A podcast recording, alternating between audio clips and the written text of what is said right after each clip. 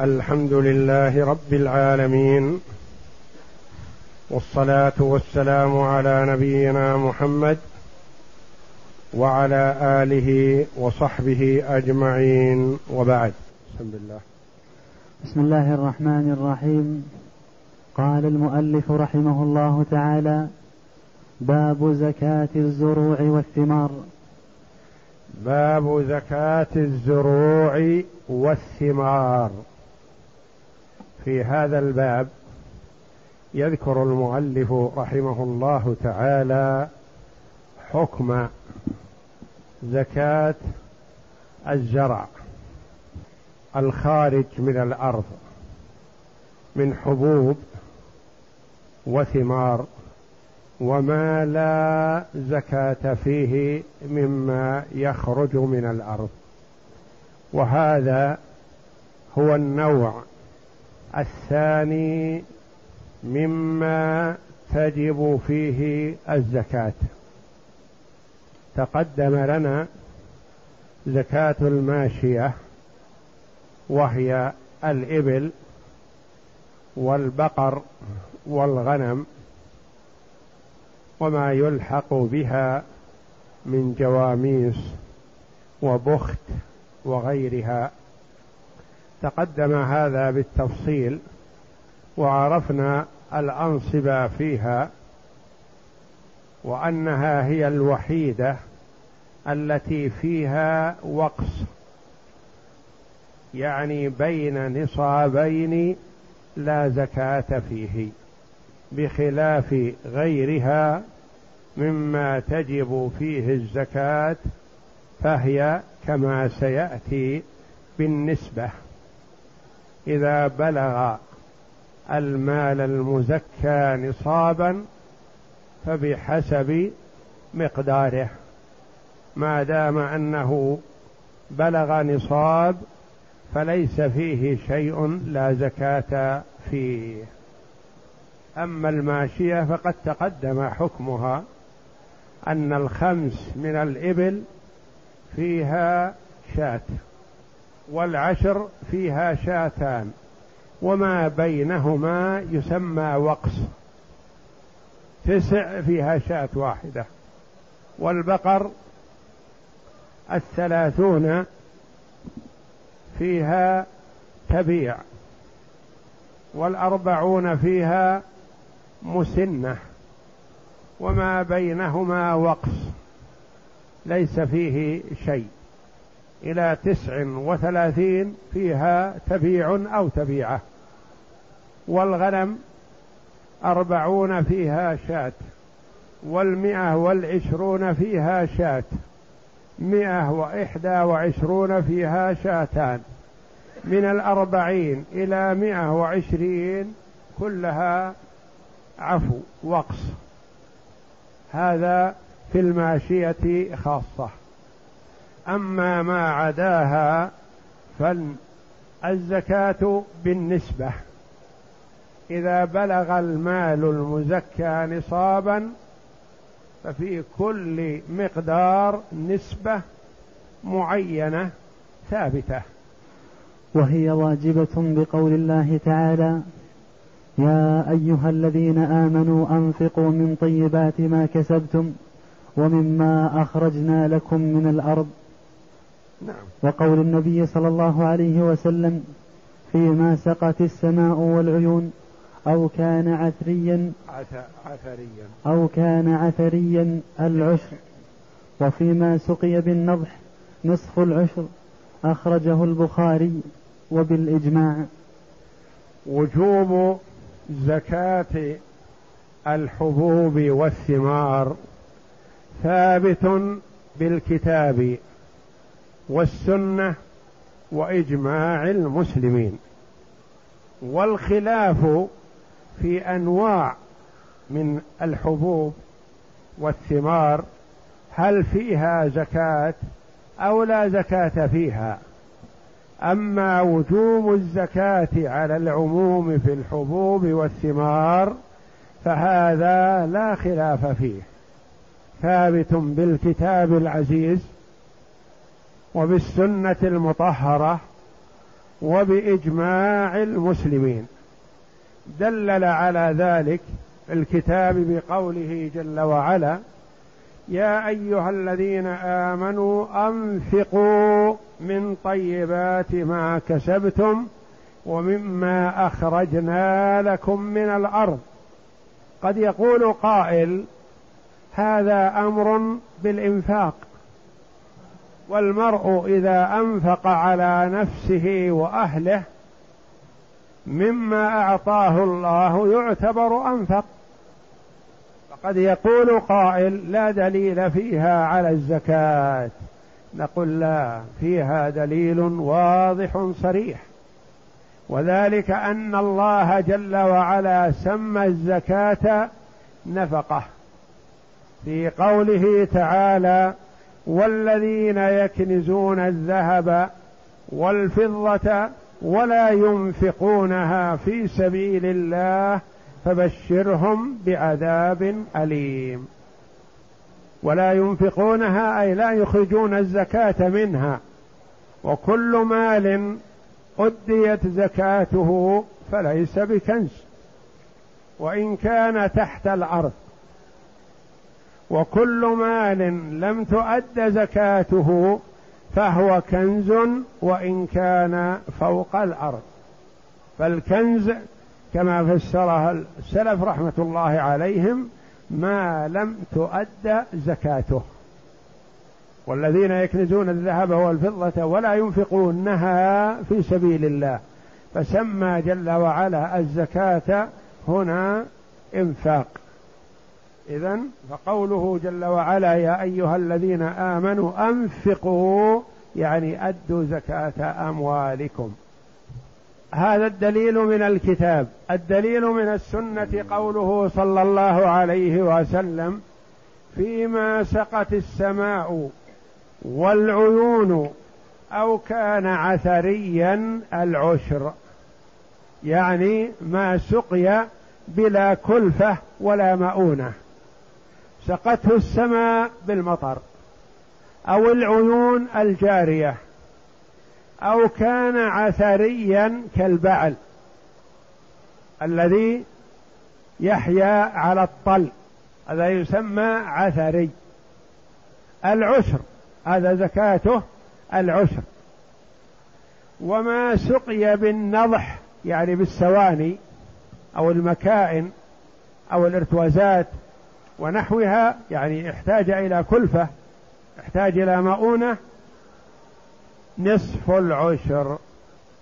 هذا الحديث دل على وجوب الزكاة وأنها على نوعين العشر فيما سقي بلا مؤونة ونصف العشر فيما سقي بمؤونة. وعرفنا فيما تقدم أن الله جل وعلا شرع الزكاة ومقدارها على حسب الكلفة والمشقة التي تحصل على المرء بالإنتاج. فكلما قلت الكلفة كثر مقدار الزكاة. يحمد الله جل وعلا على ذلك فيواسي ويعطي. وكلما كانت الكلفة أشق وأكثر خفف الله عن عبده الزكاة لأنه ينفق على ماله هذا ويتكلف فخفف الله جل وعلا عنه الزكاة. وعرفنا فيما تقدم أنها تدور بين الخمس والعشر ونصف العشر وربع العشر. العشر في الخمس في الركاز وما وجد من دفن الجاهلية. إنسان حفر أساس بيته ليبني له بيت أو ليحفر بئر أو نحو ذلك فوجد ذهبا أو فضة. هذا خير بلا كلفة ولا مشقة فيعطي منه عشرين بالمئة. الخمس. إنسان ألقى حبه في الأرض فأمطر الله عليها المطر وما احتاجت إلى كلفة أبدا. وكلما احتاجت إلى الماء أنزل الله المطر. هذا يعطي من ماله العشر لأنه ما تعب وما تكلف في الاستنبات والاستنتاج. آخر اشترى مكائن وآلات حرث وزراعة وبذل أموال لينتج خفف الله عنه فطالبه بنصف العشر. الثالث والرابع يضرب في الأسفار ذهابا وايابا ويعرض نفسه وماله للخطر وفي البحار والأنهار ويشتغل ليل ونهار في تجارته أو في دكانه. أو في مصنعه ونحو ذلك هذا خفف الله جل وعلا عنه فأوجب عليه ربع العشر.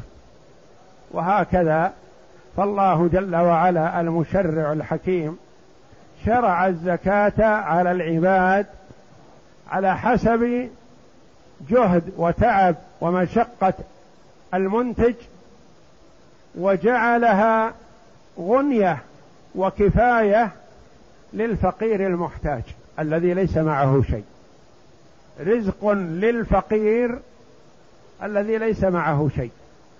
فمن بخل بالزكاة أو منعها أو اختلس بعضها فكأنما اختلس حق الفقير. أكل مال الغير. مال الغير هذا بقي في ماله فأفسده. وكما ورد أي ما خالطت الزكاة مالا إلا أفسدته لأن الرجل عنده مال لكن فيه جزء من هذا المال ليس له. هذا الجزء يضر ماله يهلكه يوقعه في المهالك يسبب له الحريق يسبب له الغرق يسبب له الهدم يسبب له امورا تتلفه. ما هلك مال في بر ولا بحر إلا بسبب منع الزكاة. فليحذر المسلم أن يبقي في ماله مالا ليس له فيهلكه. وبالإجماع يعني أجمع المسلمون على وجوب الزكاة في الجملة. يعني ليس في كل عين فيها اجماع لا الزكاة في الحبوب والثمار بالجملة. لكن في أشياء اختلف العلماء كما سيأتينا. اختلف العلماء رحمهم الله هل فيها زكاة أو لا؟ ولا تجب إلا بخمسة شروط. أحدها أن يكون حبا أو ثمرا. لقول النبي صلى الله عليه وسلم لا زكاة في حب ولا ثمر. حتى يبلغ خمسة أوسق رواه مسلم. وهذا يدل على وجوب الزكاة في الحب والثمر وانتفائها في غيرهما. ولا تجب الزكاة. ليس كل زرع ولا كل ثمر ولا كل نتاج زراعي فيه زكاة لا. لا تجب إلا بشروط خمسة. إذا توفرت هذه الشروط الخمسة وجبت الزكاة في هذا المال. وإذا فقد واحد من هذه الشروط فلا زكاة في المال. أحدها أن يكون حبا أو ثمرا. حب أو ثمر. هذا هو الذي يبقى ويستفاد منه.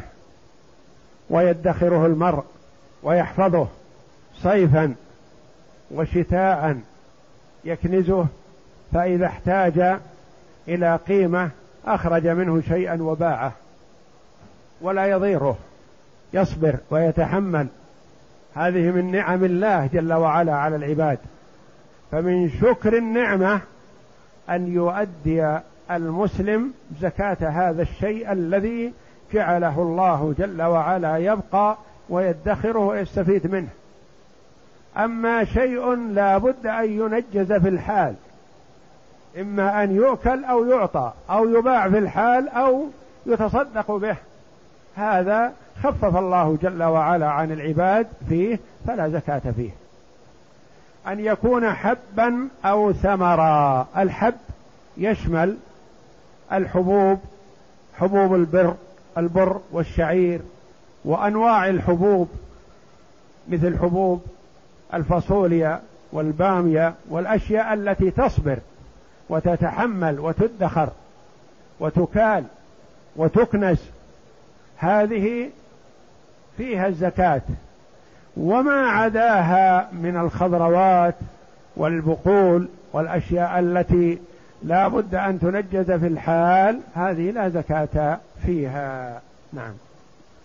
الشرط الثاني لقول النبي صلى الله عليه وسلم لا زكاة في حب ولا ثمر حتى يبلغ خمسة أوسق. هذا له مفهوم وله منطوق. فمنطوقه أنه لا زكاة في الحب والثمر حتى يصل إلى هذا المقدار. خمسة أوسق.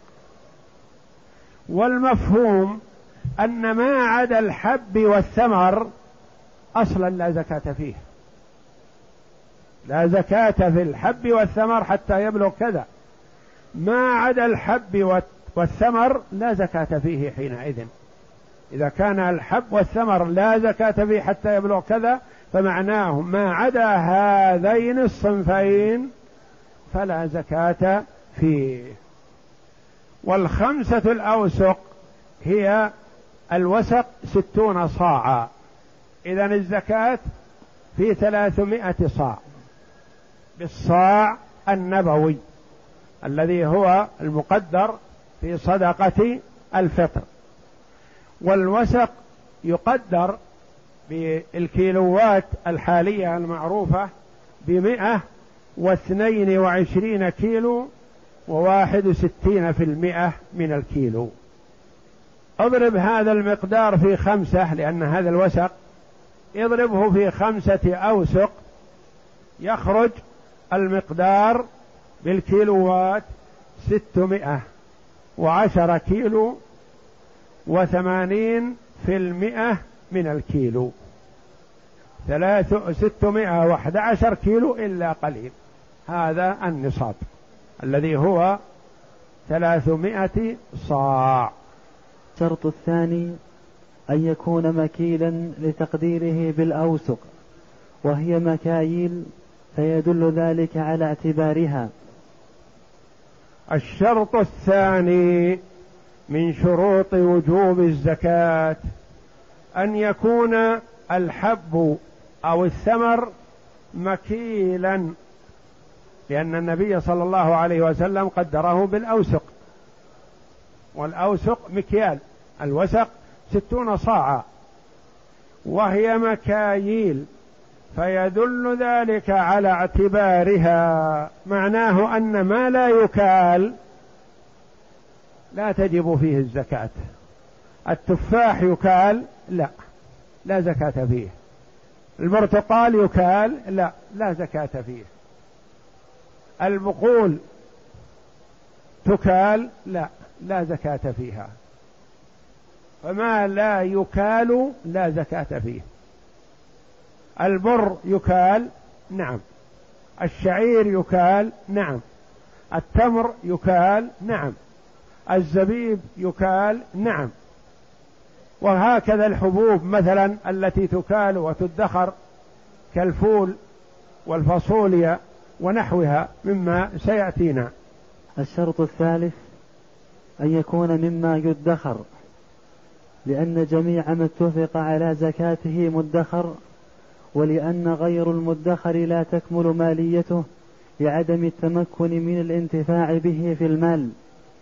فتجب الزكاة في جميع الحبوب المكيلة المقتاة منها والقطع. والله أعلم في المآل عدم الانتفاع به في المآل يعني في المستقبل. نعم. فتجب فتجب الزكاة. مما اتفق من لعدم التمكن من الانتفاع به في المال فتجب الزكاة في جميع الحبوب المكيلة المقتاة منها والقطاني والأباريز والبرور والقرطم وحب القطن ونحوها وفي التمر والزبيب واللوز والفستق والعناب والعناب. والعناب لاجتماع هذه الأوصاف الثلاثة. وقال ابن حامد لا زكاة في الأبارير والبرور ونحوها. الأوصاف الثلاثة أن يكون حبا أو ثمرا وأن يكون مكيلا وأن يكون مدخرا. فإذا اجتمعت هذه الأوصاف الثلاثة وهي الشروط الثلاثة الأول من الخمسة وجبت الزكاة. وما عدم واحد من الثلاثة فيها فلا زكاة. ليست حبوب ولا ثمار لا زكاة. ليست مكيلة لا زكاة. ليست مدخرة لا زكاة. الشرط الثالث أن يكون مما يدخر لأن جميع ما اتفق على زكاته مدخر الذي اتفق العلماء على وجوب الزكاة فيه كله من الأشياء المدخرة الباقية. ولم يتفق العلماء رحمهم الله على وجوب الزكاة في شيء غير مدخر. لأن المدخر فائدته عظيمة. ينتفع به في الحال وينتفع به في المآل. الحب حب الحنطة. والبر اقطفه من سنبله ويبسه وانتفع به في الحال وبقيته يشرب من مع الزرع. بعد حصاده ادخره سنة سنتين ثلاث سنوات ما يضره بإذن الله. ينتفع به حاضرا ومستقبلا. التمر كذلك خذ من النخلة وكل جففه ويصبر سنة وسنتين وأكثر. فهو ينتفع به في الحاضر والمآل يعني المستقبل. بخلاف غيره مثلا الطماط مثلا. اقطفه ويؤكل في الحال وإلا يفسد.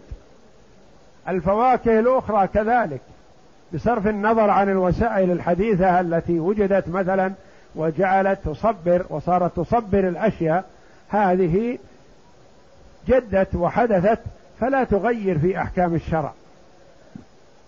إنما لأنها قد توجد الآن ولم تكن موجودة من قبل وقد تعدم في المستقبل القريب لا يدرى ما الذي يحصل. فلا اعتبار لها كون الطماطم مثلا أو الفواكه تبقى ستة أشهر أو ثمانية أشهر أو سنة أو أكثر من ذلك بالتصبير والتثليج والتبريد ونحو ذلك هذه لا اعتبار لها في الشرع. وإنما هذه وسيلة من الوسائل ونعمة من النعم التي جدت لكن لا يبنى عليها في الأمور الشرعية وفي إيجاب ما لم يجب. فتجب الزكاة في جميع الحبوب المكيلة. المقتات منها لأن الحبوب المكيلة نوعان مقتات ومأكولة. مثلا البر والشعير والأرز مقتات يؤكل غدا وعشاء. الحبوب الأخرى تؤكل ولكن ليست على سبيل أنها قوت الناس. كالفاصوليا مثلا على سبيل المثال. هذا ليس قوت وإنما هي مدخرة وحبوب ومأكولة ومكيلة. فاجتمعت فيها الأوصاف الثلاثة لكن لا يلزم أن تكون قوتا للناس. المقتات منها والقطاني والأبازير والبزور والقرطم وحب القطن ونحوها. هذه حبوب معروفة وأكثرها في بلاد الشام تزرع ويستفاد منها وتصبر يعرفها أهلها. وفي التمر والزبيب. التمر يحفظ ويبقى وقتا طويل وكذلك الزبيب. العنب يجفف ويبقى زبيب ومثل التمر يستفاد منه وقت طويل. واللوز والفستق والعناب كلها حبوب مزروعة شيء منها مثلا يزرع في الشام وشيء يزرع في مصر وشيء يزرع في الهند وهكذا. لاجتماع هذه الأوصاف الثلاثة. ما هي الأوصاف الثلاثة؟ كونها حبوب أو ثمار. وكونها مكيلة. وكونها مدخرة. هذه ثلاثة. اجتمعت فيها الزكاة. مع الشرطين الباقيين. ولا تجب في الخضر كالقثاء والبطيخ والباذنجان. انظر في خلاف في الأشياء التي ذكرها هذه. قال وقال ابن حامد من فقهاء الحنابلة لا زكاة في الأبازير والبزور. التي ذكرها أول. قال فيها زكاة. هذا من علماء الحنابلة يقول لا هذه ليس فيها زكاة لأن هذه ليست مقتاتة وإنما هذه يتفكه فيها ولا تغني شيئا لا تكفي للناس قوتا. نعم. ولا تجب. ولا تجب في الخضر كالقثاء والبطيخ والباذنجان. الخضر يعني الخضر تشمل الأشياء التي لا تصبر. الخضرة. قال كالقثاء والبطيخ. نعم. والباذنجان. والباذنجان. الأسود. نعم. لعدم هذه الأوصاف فيها.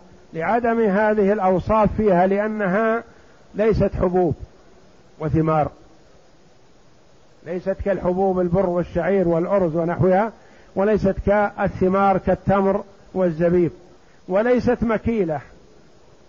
هل تكال يكال البطيخ والقثة؟ وليست مدخرة. هل تدخر؟ لا تصبر. وقت قطفها تؤكل وإلا تفسد.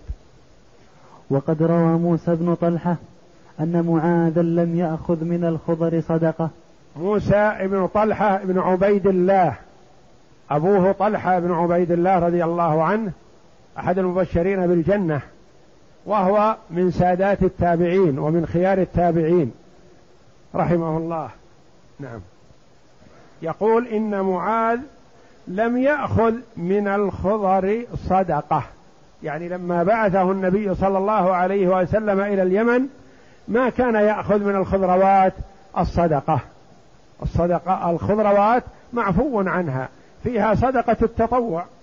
الصدقة التطوع في كل شيء. لكن الإيجاب شيء آخر. لو أن الإنسان زرع خضروات وأكثر. نقول ما تجب عليه الزكاة. فيها ولو كثرت.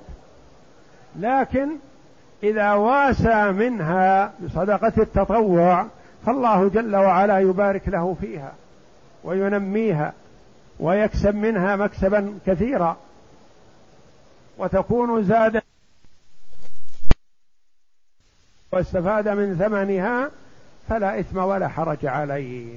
ولا تجب في سائر الفواكه كالجوز والتفاح والإجاص والكمثرى والتين بعدم الكيل فيها وعدم الادخار في بعضها. هذه الأشياء كلها لأنها من الفواكه التي لا تصبر والخلاف في التين. بعض العلماء رحمهم الله قال تجب الزكاة في التين لأن التين يستعمله الناس ويدخرونه كادخار التمر. يجفف ويحفظ ويستفاد منه وقت طويل ولا يحتاج إلى التبريد والتثليج ونحو ذلك. أما التفاح والكمثرى والجوز والموز والبرتقال ونحوها فهذه لا زكاة فيها واجبة. نعم. وقد روى الأثرم بإسناده أن عامل عمر رضي, عمر رضي الله عنه كتب إليه في كريم في كروم فيها من الفرسك ما هو أكثر غلة من الكرم أضعافا مضاعفة فكتب إليه عمر ليس عليها عشر هي من.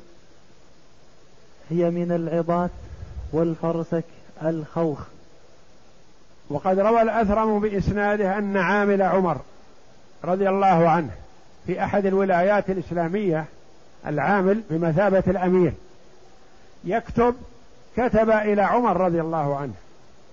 قال في كروم فيها من الفرسك الذي هو الخوخ.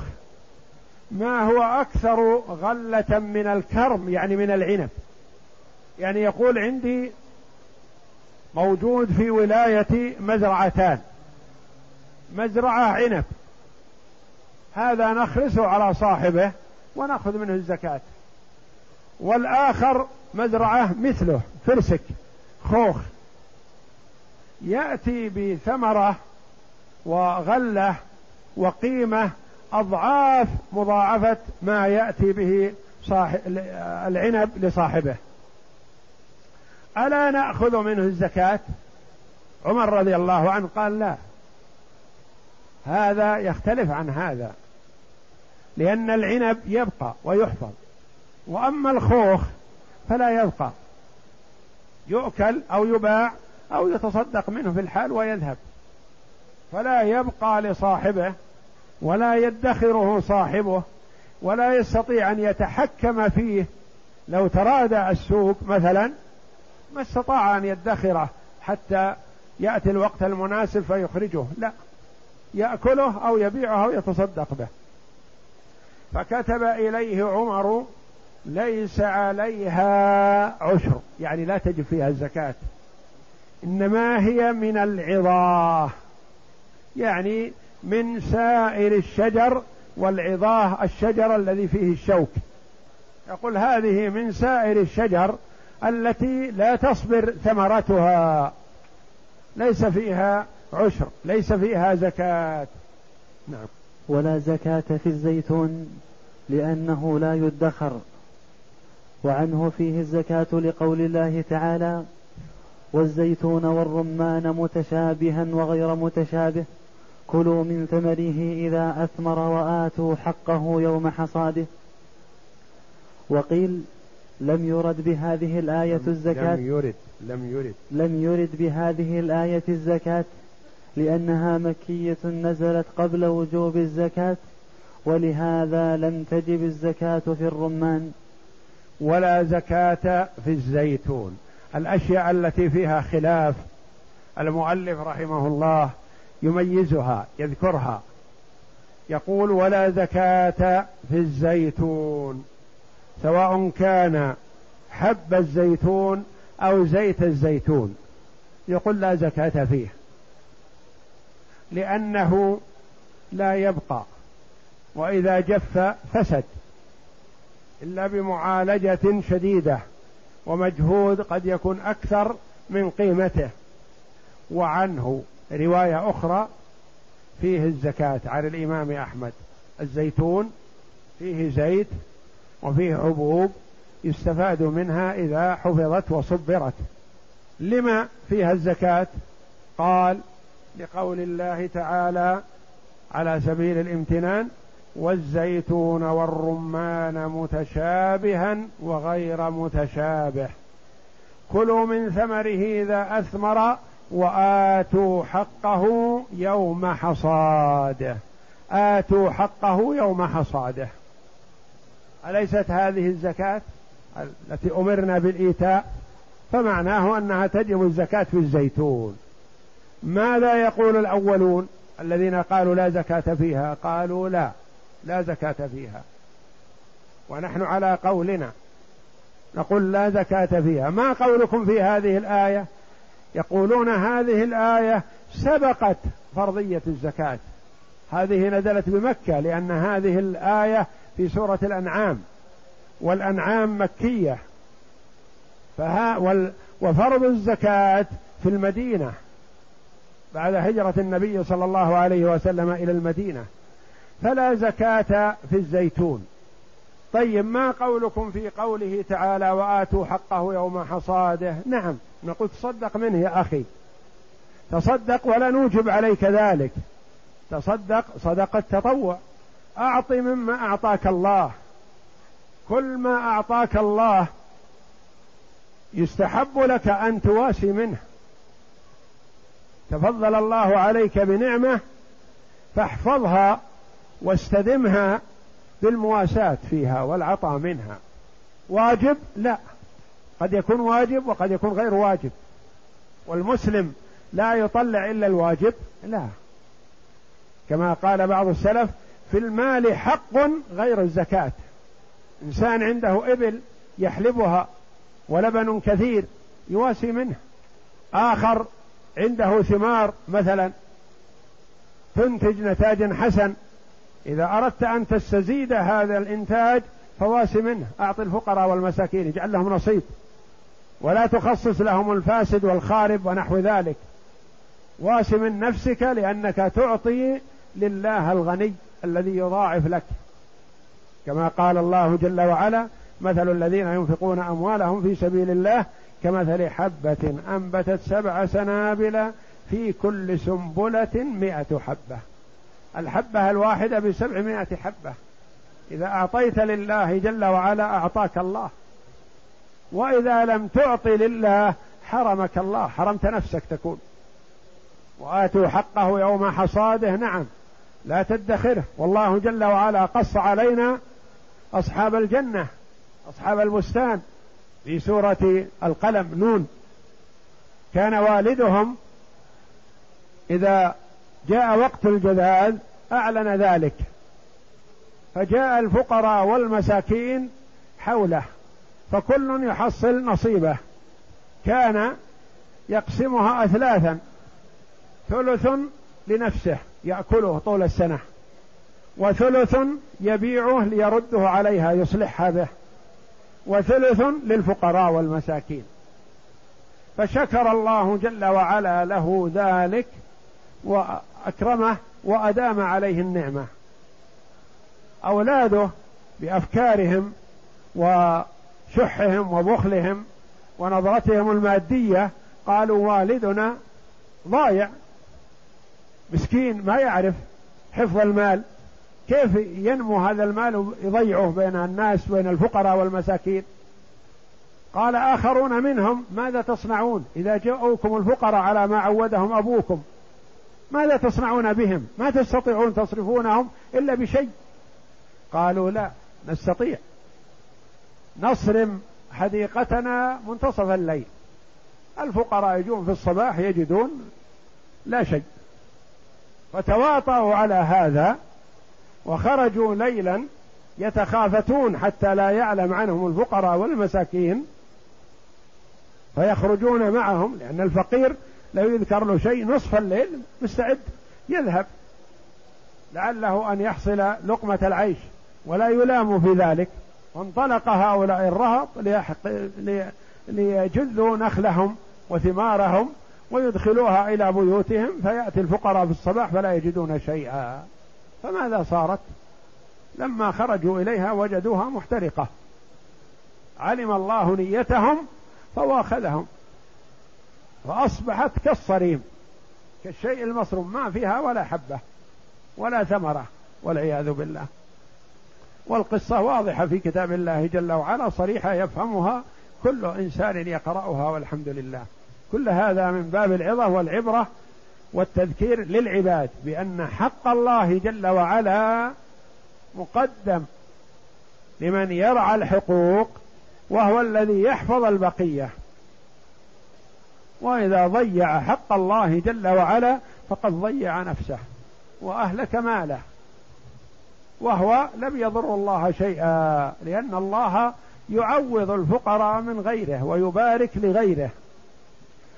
ولا زكاة في تبن ولا ورق ولا زهر لأنه ليس بحب ولا ثمر ولا مكيل وعنه في القطن والزعفران زكاة. والآية السابقة في قوله جل وعلا والزيتون والرمان التي استدل بها الرواية الثانية على وجوب الزكاة في الزيتون قالوا هل توجبون الزكاة أنتم؟ أيها الذين توجبون الزكاة في الزيتون هل توجبونها في الرمان؟ قالوا لا. قالوا إذا هذه مثلها. الله جل وعلا قال والزيتون والرمان. فالرمان بالإجماع لا زكاة فيه فما دام أن الرمان لا زكاة فيه فكذلك الزيتون. نعم. ولا زكاة في تبن ولا ورق ولا زهر لأنه ليس بحب ولا ثمر ولا مكيل. ولا مكيل. ولا زكاة في تبن. التبن العلف. ولا ورق يعني كالأوراق ورق مثلا الأوراق الأخرى الملوخية مثلا والجرجير و آه، وغيرها من الأوراق والكراث والبصل ونحو ذلك لأن هذه كلها الأوراق ذي تؤكل في الحال أو تتلف ولا تصبر. ولأنها ليست ثمر ولا مكيلة ولا تدخر فمعناه لا زكاة فيها. وعنه. وعنه في القطن والزعفران زكاة لكثرته. وعنه رواية أخرى عن الإمام أحمد رحمه الله أن في القطن زكاة. قالوا لأن القطن يستفاد منه ويبقى وهو تجارة. اللي يقتصر عليه تجارة عظيمة تجارة القطن وخاصة في البلاد التي يزرع فيها القطن بكثرة؟ قالوا تجب فيه الزكاة. والأشياء التي فيها خلاف هذه يجتهد فيها حاكمها في وقتها. ومثل ذلك الزعفران والورس هذه الأشياء التي ذات قيمة مثلا وتنتج إنتاج كثير مثلا وتحفظ وإن كانت أوراق وإن كانت ثمار مثلا فيها الزكاة والخلاف فيها. نعم. وفي الورس والعصفر وجهان بناء على والعصفر كذلك فيه وجهان بوجوب الزكاة من عدمها. نعم. بناء على الزعفران.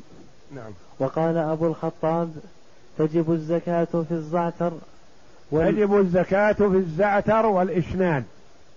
قالوا لأن الزعتر يبقى ويستفاد منه رطبا ويابسا كما هو الحال.